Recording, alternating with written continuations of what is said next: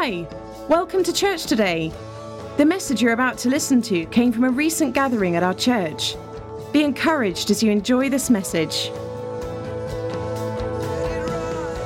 The Lord is here, right? He's here with us this morning. And, um, and it's interesting because I can tell he's here so much because when, when Abby and, and um, Deji both gave those words, they were both things that God has been just placing on my heart this week when I was preparing this. And the first one being the mercy of God.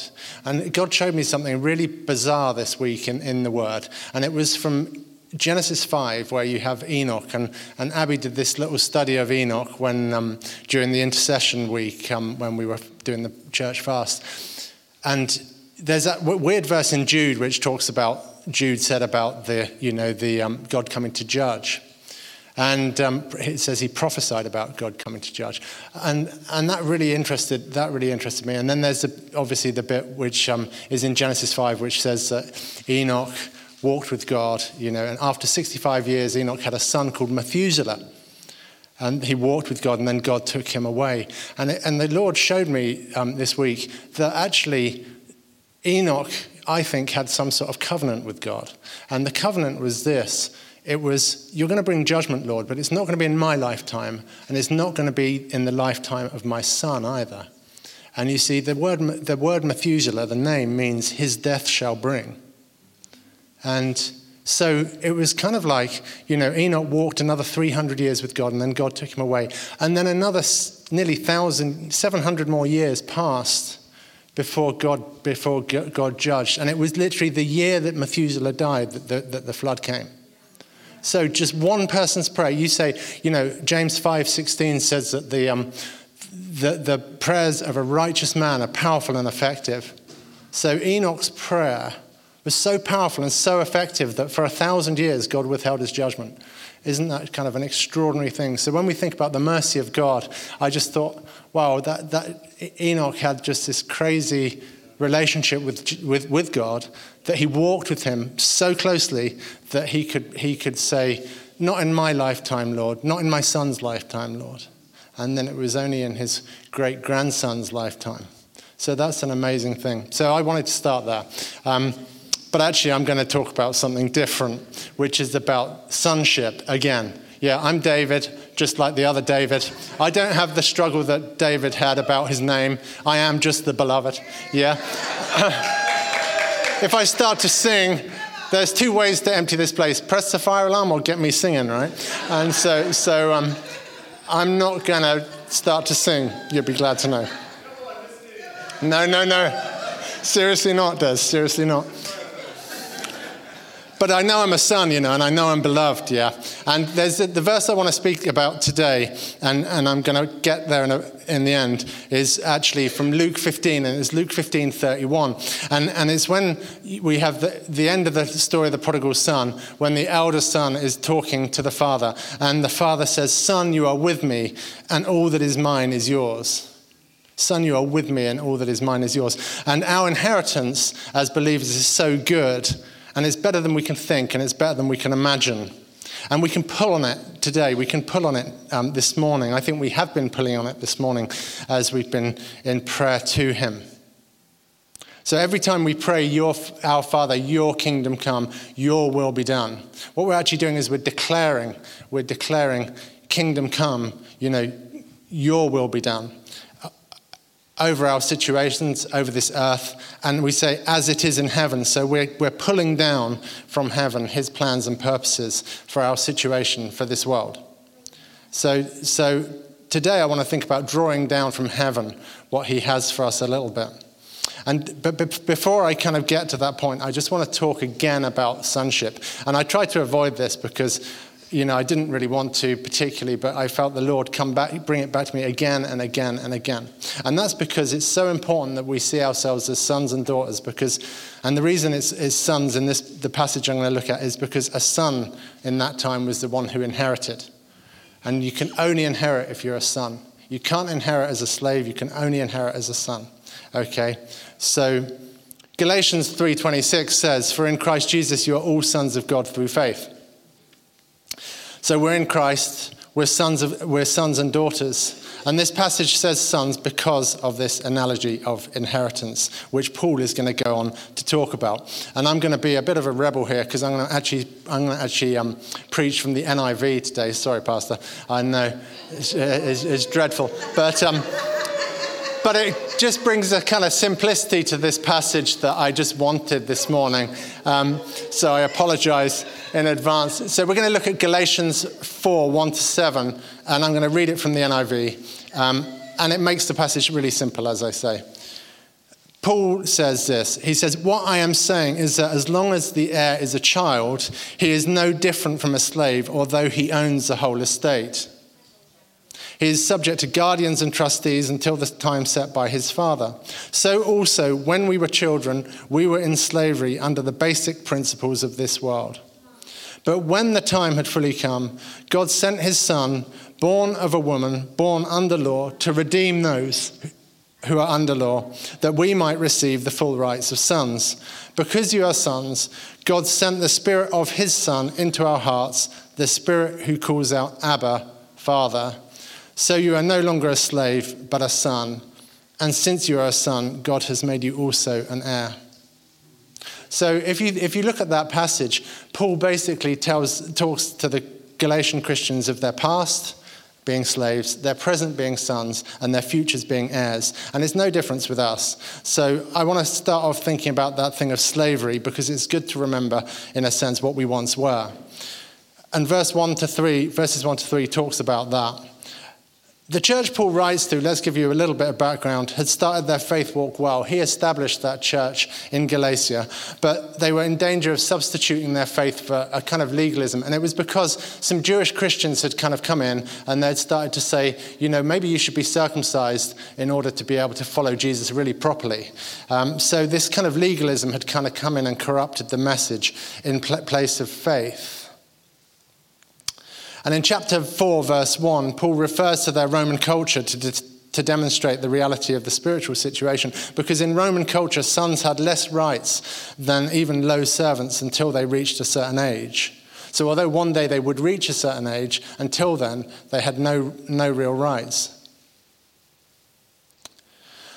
Verse 3 compares this situation to, to Christians, whether, whether Jews or Gentiles who he asserts previously were in slavery under the basic principles of the world. That's what the NIV calls it.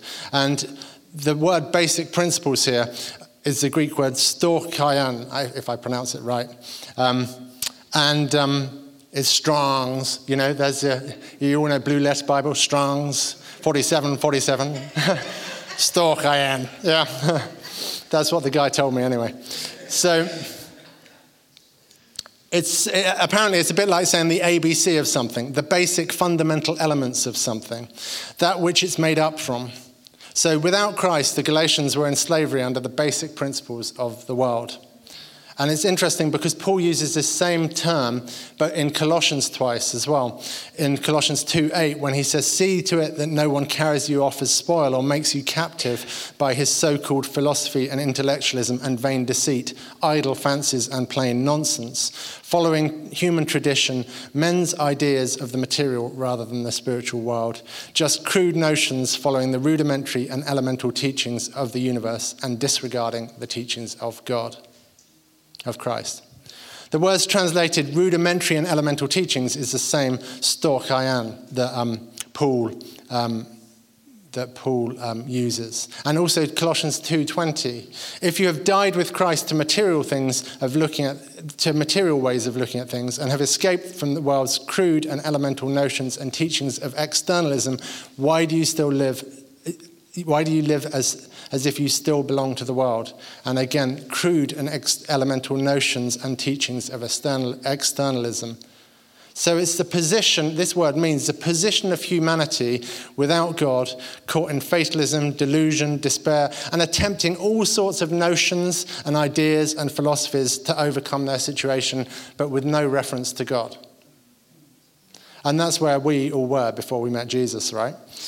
So it's an outlook which focuses on the outward material aspect, as the, as the Amplified says, men's ideas of the material rather than the spiritual world. And I was talking with Joel, my son, on Friday about one of these ideas or principles that are part of our current culture. It's this idea of just be yourself. Have you heard that? This phrase, just be yourself, you know? It's a kind of you know, similar thing to this kind of karma that we have in our, in our culture, this idea of, you know, that to improve our circumstances, we, it's up to us and it's, it's up to us to do good in order to receive good. And if we do bad, we're going to receive bad and that sort of thing. That's the kind of karma of the world. Now, that's the same sort of thing that Paul talks about in this passage. So the basic principles of the world is enslavement, right? And this was our, every one of our, every one of us had that had that experience in a sense and were under that influence, of the basic principle of the world. And now, until we met Jesus and had faith in him. And verse 4 to 5 tells us how we're changed, how that, actually, that transaction took place. But, but when the time had fully come, God sent his son, verse 5, to redeem those under law that we might receive the full rights of sons. And verse 7 So you are no longer a slave but a son, and since you are a son, God has made you also an heir. So our past is slavery, our present sonship, and our future is inheritance. Jesus bought us back out of slavery. That was his whole that was his whole life's work coming to this world was to buy us out of slavery so that we could become sons in him that we could have that same relationship to the father that he had because he paid for us to become sons that's a kind of mind blowing thing, right? That we can have that same relationship that he has with the Father because we're, we're adopted as sons. And this is a, a concept Paul uses because in Roman times, the way, it, the way it worked was if a, if, if a um, Roman, like a wealthy Roman family, didn't have any kids or didn't have a son, they, they, would, they would actually buy back, they would redeem one of their slaves so that they would be, have the full rights of a son.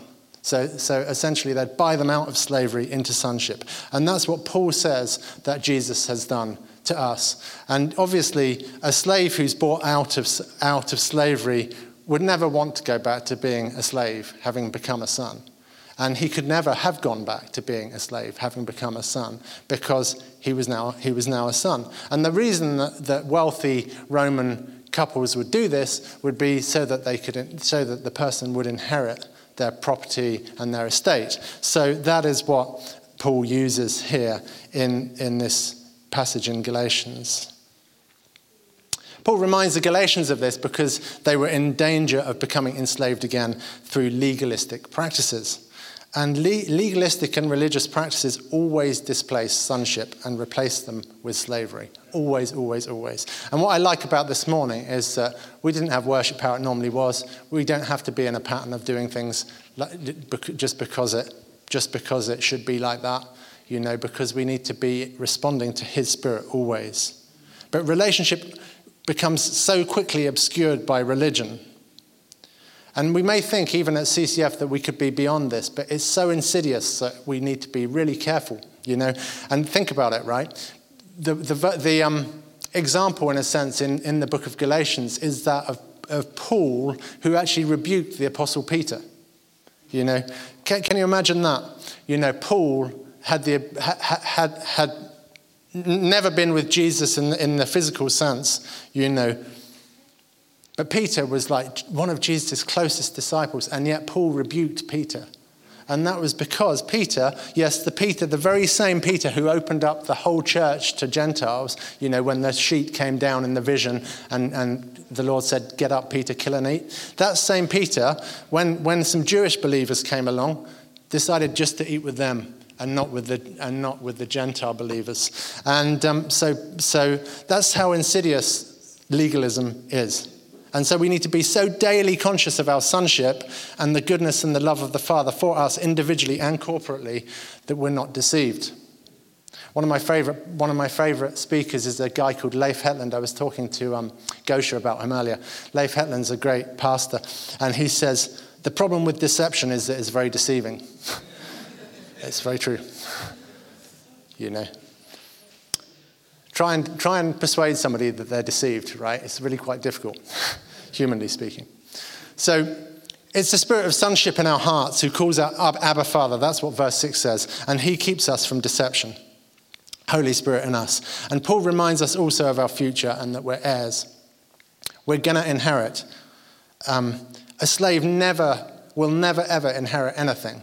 However hard they, however hard they work, it's always going to be works, and they're never going to inherit.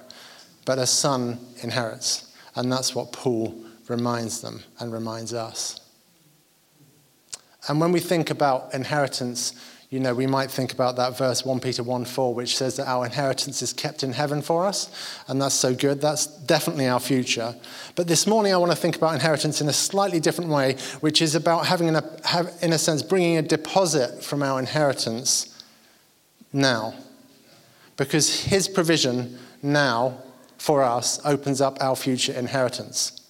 There's a relationship between what, how, how he brings us provision now that affects how we will inherit when, when we get to heaven.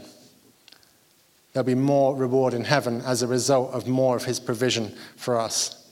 So the Father's happy for us to ask for our inheritance now. And so, thinking about the parable of the prodigal son, it's interesting that Jesus never condemns, in that parable, there's never any condemnation for the younger son asking for his inheritance.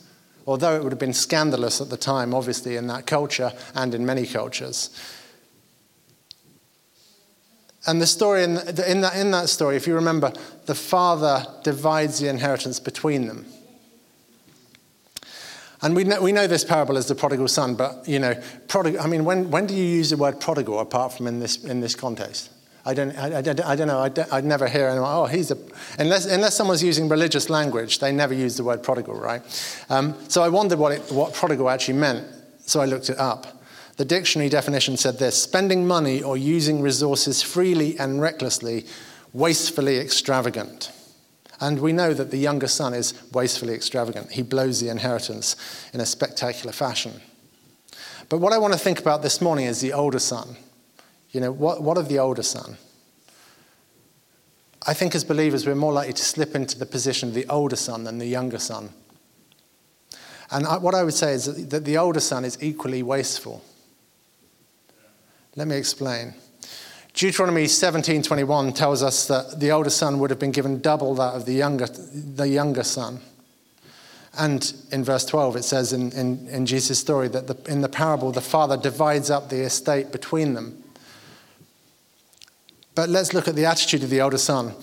While we see the younger son practicing his make me like one of your hired servants speech, speeches, you know, as he's on the way back to the father, he's like, I'm going to, you know, go, going to go and say, make me like one of your hired servants. The, the older son says, look, all these years I've been slaving for you and I've never disobeyed your orders. So the older son demonstrates to us this thing of proximity without relationship. We can have proximity without relationship. You know, it's possible to be in church, it's possible to use all the right the right language and yet fail to have that daily, real relationship with Jesus. And that, and, and that leads from that attitude can so easily become go from relationship to legalism into slavery. You know, it can be true of individuals, and therefore, as individuals are make up the whole church, it can become true in whole churches. Think about the Pentecostal movement, for example. I, I discovered this years ago. I, would never really been to a Pentecostal church, you know, and um, I remember one of, one of my colleagues invited this guy in for an assembly, and this guy came in, and I was like really looking forward to it. And then he, he spoke from the old King James version to this bunch of teenagers. They were just completely baffled. I mean, really, really baffled, you know. And, and, and I was a, bit, a little bit disappointed. And I just thought, you know, I, I just thought, you know, think about how far the Pentecostal movement has come since William Seymour to, to that point of like, you know, the, these and thous and therefores and, you know, how we should dress. And, you know, it can so easily slide that way, you know. And that's, when, that's why when I, when I meet people, I, I meet people quite often, you know, who say, oh, Dave, where are you going to church? Where are you going to church now? I never, I never say anything like, oh, I go to a Pentecostal church. I say, I go to a church that loves Jesus.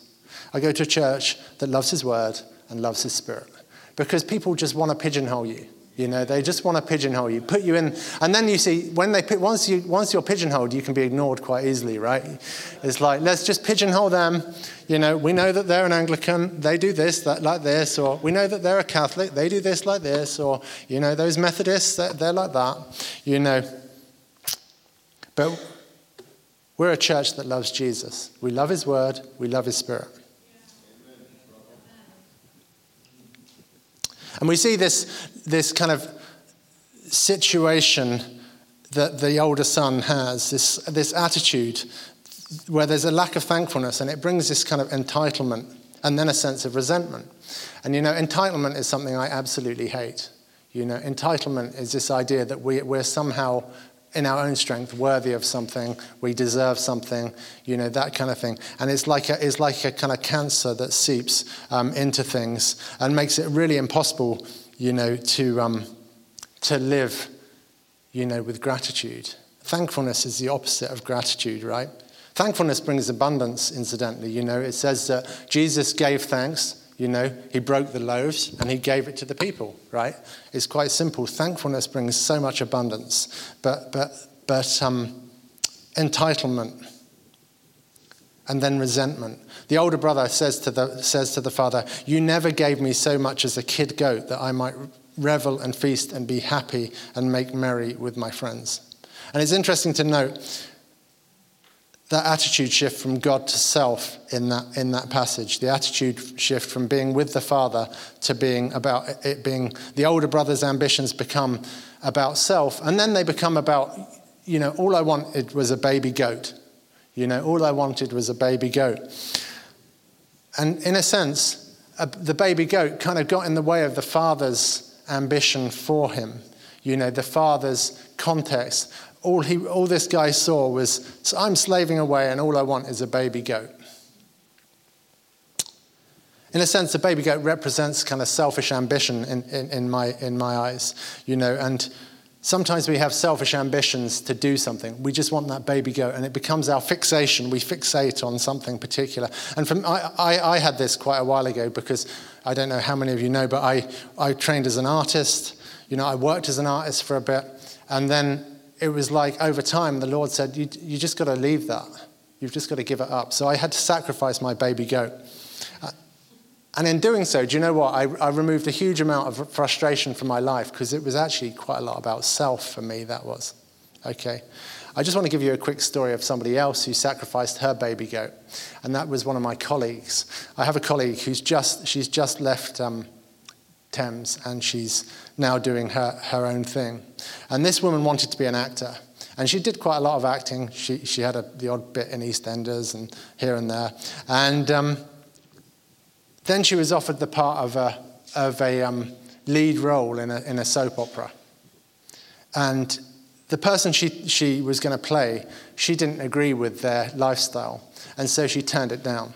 Okay. And then the acting work seemed to be kind of seemed to dry up. And not long after that, her mum saw an advert in the paper saying, you know, you know we, that we needed a, somebody to work in our office, uh, in the school office. So her mum pointed this advert out to her, and, and she came here and she worked really diligently for us for the last kind of 12 years or so, and part time.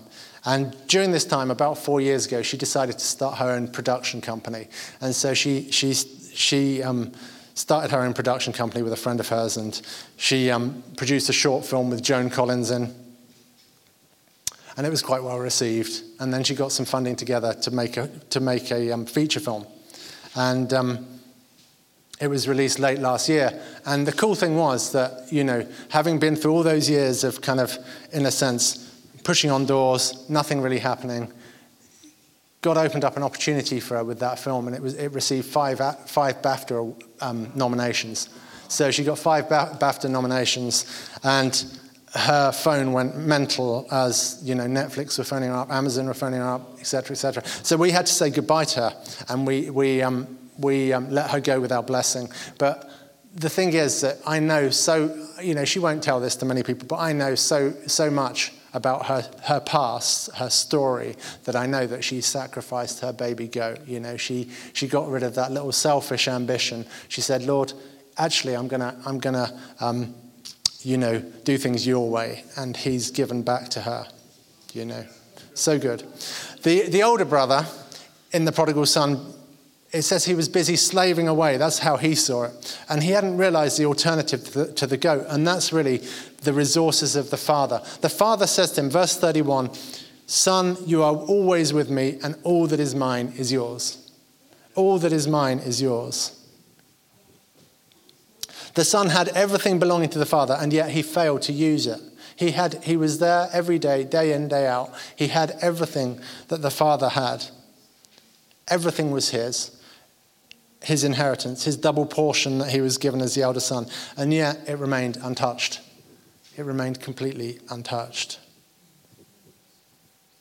And this verse is something I've been meditating on for the last three years or so when the Holy Spirit kind of highlighted it to me. You know, you know those times, those kind of rhema words where you look at the word and the Holy Spirit like pulls a highlighter across it. And it was this Son, you are always with me, and all that is mine is yours. Charles Spurgeon said this He said, All that is in Christ is meant for all believers, and therefore all believers may have all that is in Christ, who is all in all. We should not be content with pence when he endows us with pounds.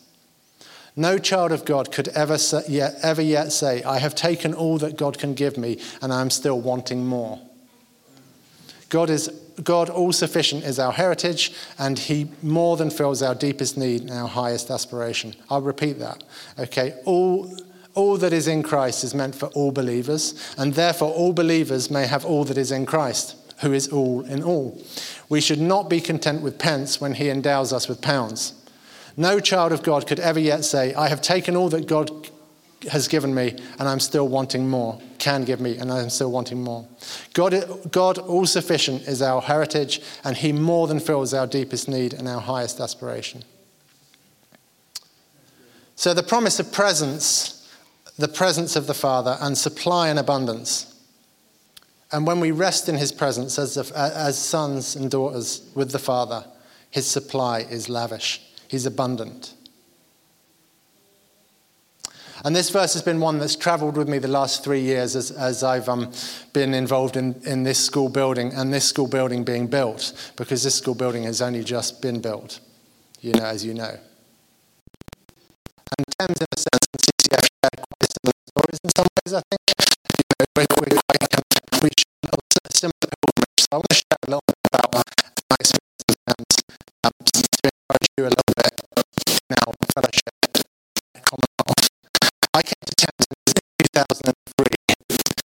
in my interview, I remember I talked to Stephen, and he said, in three to four years, we're going to have a new building.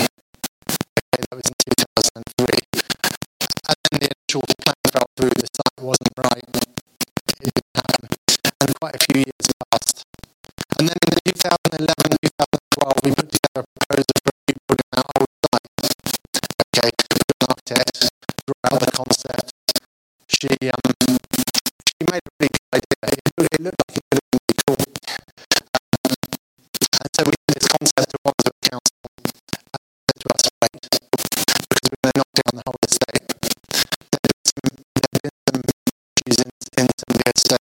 with some violence and such. Not to do with any, of our, our things, although it was quite difficult at times to run a private school in the middle of, in the, middle of the estate. I remember we used to joke for, quite, for a couple of years. We used to joke every time we had a parents' evening, we'd definitely see something happen on that estate. Every single time, and, and every time. So, so I remember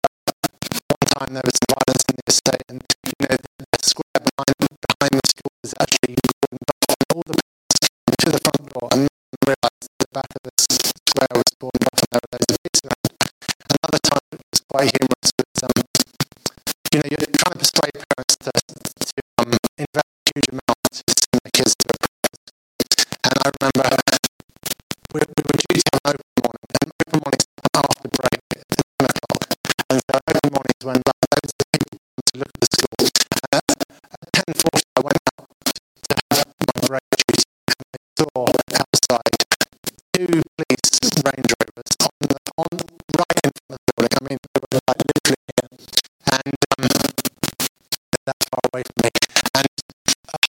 one of these guys from SO19 was all against you know, and one of the guys is briefing the others, and they all got their, their guns, and I'm like, this is going to be great when our parents arrive at this time. and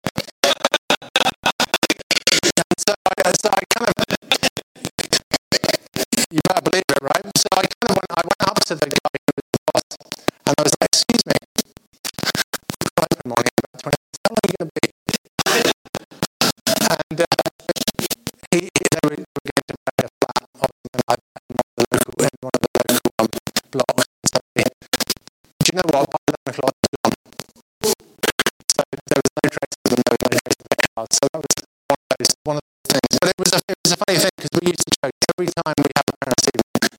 Something that happens. You know, we had to go to war about that, and it then didn't happen again. So this whole kind of time past 2012, council said, "Don't you, you can't move. You know, you can't you can't um, be regenerated. We will move you as part of the regeneration. You know, so you can't build at this point." So it took us five years of negotiations to settle on this site, and that was till about 2017. And then we started actual and it was intense throughout. I can tell you, there were some crazy things happening. It was super complex, you know, because it's like Wandsworth Council, Taylor Wimpey, Taylor Wimpey subcontracting. So you've got all these layers and layers and layers. We're not really the client because Wandsworth Council the client because they were compulsory purchasing our building. So all of this kind of stuff that Steve had to talk. Incidentally, you have to realise Steve is a head teacher. He's got a degree. He's a head teacher with a degree in civil engineering and a PhD in project management and stuff. So, right? so they thought at the beginning of these negotiations, these guys from the council, they thought he was a walkover, right? They mistook, they mistook weakness for weakness, you know. Um, it, was, um, it was an interesting negotiation, and it was, it was difficult at times, as all these things can be, but God raised Steve up so that he could get this place together. And then the last couple of years were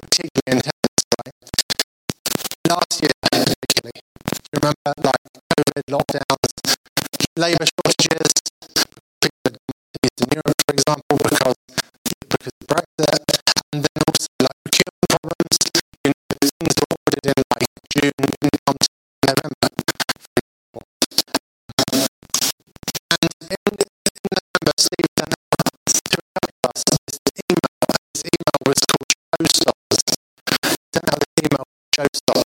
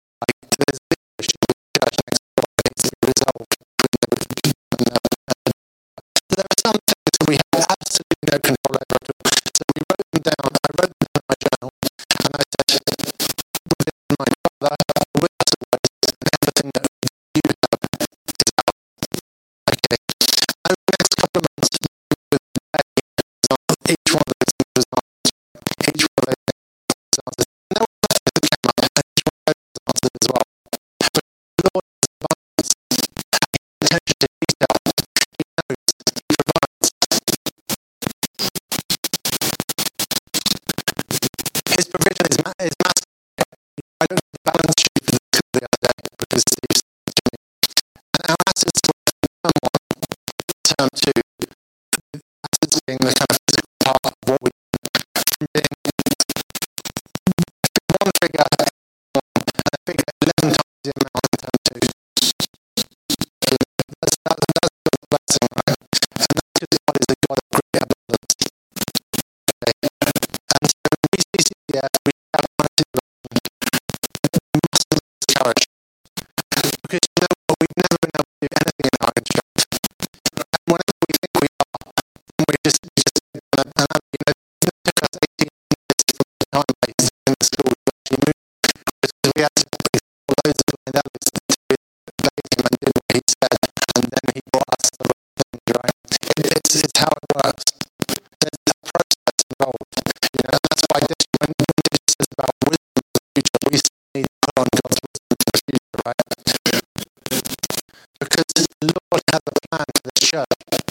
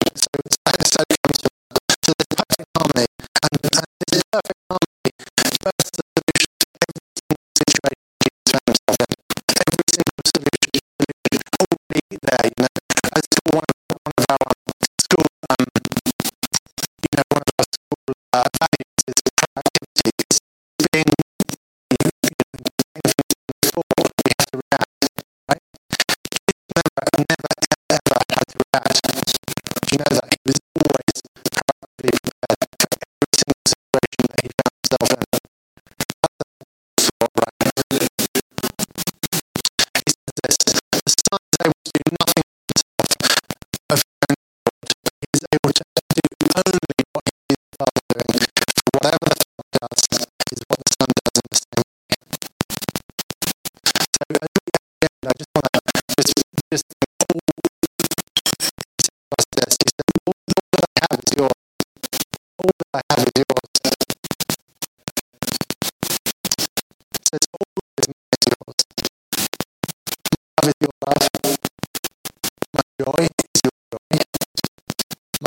says